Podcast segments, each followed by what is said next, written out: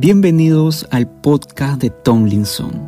El día de hoy quiero invitarte a un viaje emocional profundo mientras exploramos un tema universal, superando un amor del pasado.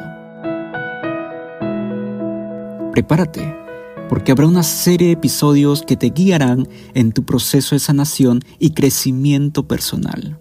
Además, en esta serie exploraremos las diferentes etapas del proceso de superar un amor del pasado, desde la fase de duelo hasta la autocompasión, la importancia de la comunicación, la reconexión contigo mismo, las lecciones que puedes aprender de tus relaciones pasadas y también las nuevas oportunidades que se abren ante ti.